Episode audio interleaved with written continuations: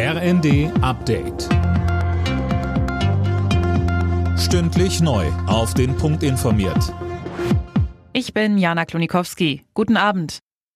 Die Immobilienbranche schlägt Alarm. In den kommenden Jahren werden in Deutschland wohl rund 830.000 Wohnungen fehlen. Davon geht der Zentrale Immobilienausschuss in seinem Frühjahrsgutachten aus.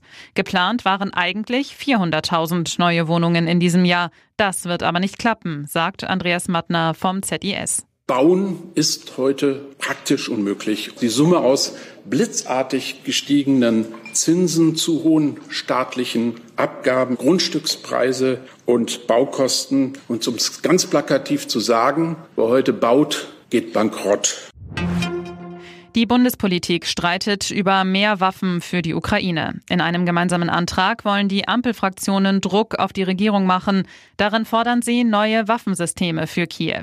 Von Taurus-Marschflugkörpern ist explizit nicht die Rede. Für die spricht sich die Union aus. Sie will deshalb einen eigenen Antrag ins Parlament einbringen. Der CDU-Außenexperte Röttgen sagte bei NTV. Wir als Union sind einstimmig dafür, dass diese Waffen geliefert werden müssen. Und dass sich der Bundeskanzler und diese Koalition mit diesem Sachverhalt so schwer tun, ist unverantwortlich. Und die FDP ist in ihren Ankündigungen viel stärker als in dem, was sie durchsetzt. Ermittler haben das weltweit agierende Hackernetzwerk Lockbit zerschlagen. Es ist wohl für über 2000 Cyberangriffe verantwortlich, etwa auf die britische Post und ein Krankenhaus in Kanada. Die Hacker sollen insgesamt gut 110 Millionen Euro Lösegeld erpresst haben. Die Fußballwelt trauert um Andi Brehme. Der Siegtorschütze im WM-Finale 1990 starb vergangene Nacht im Alter von 63 Jahren an einem Herzstillstand.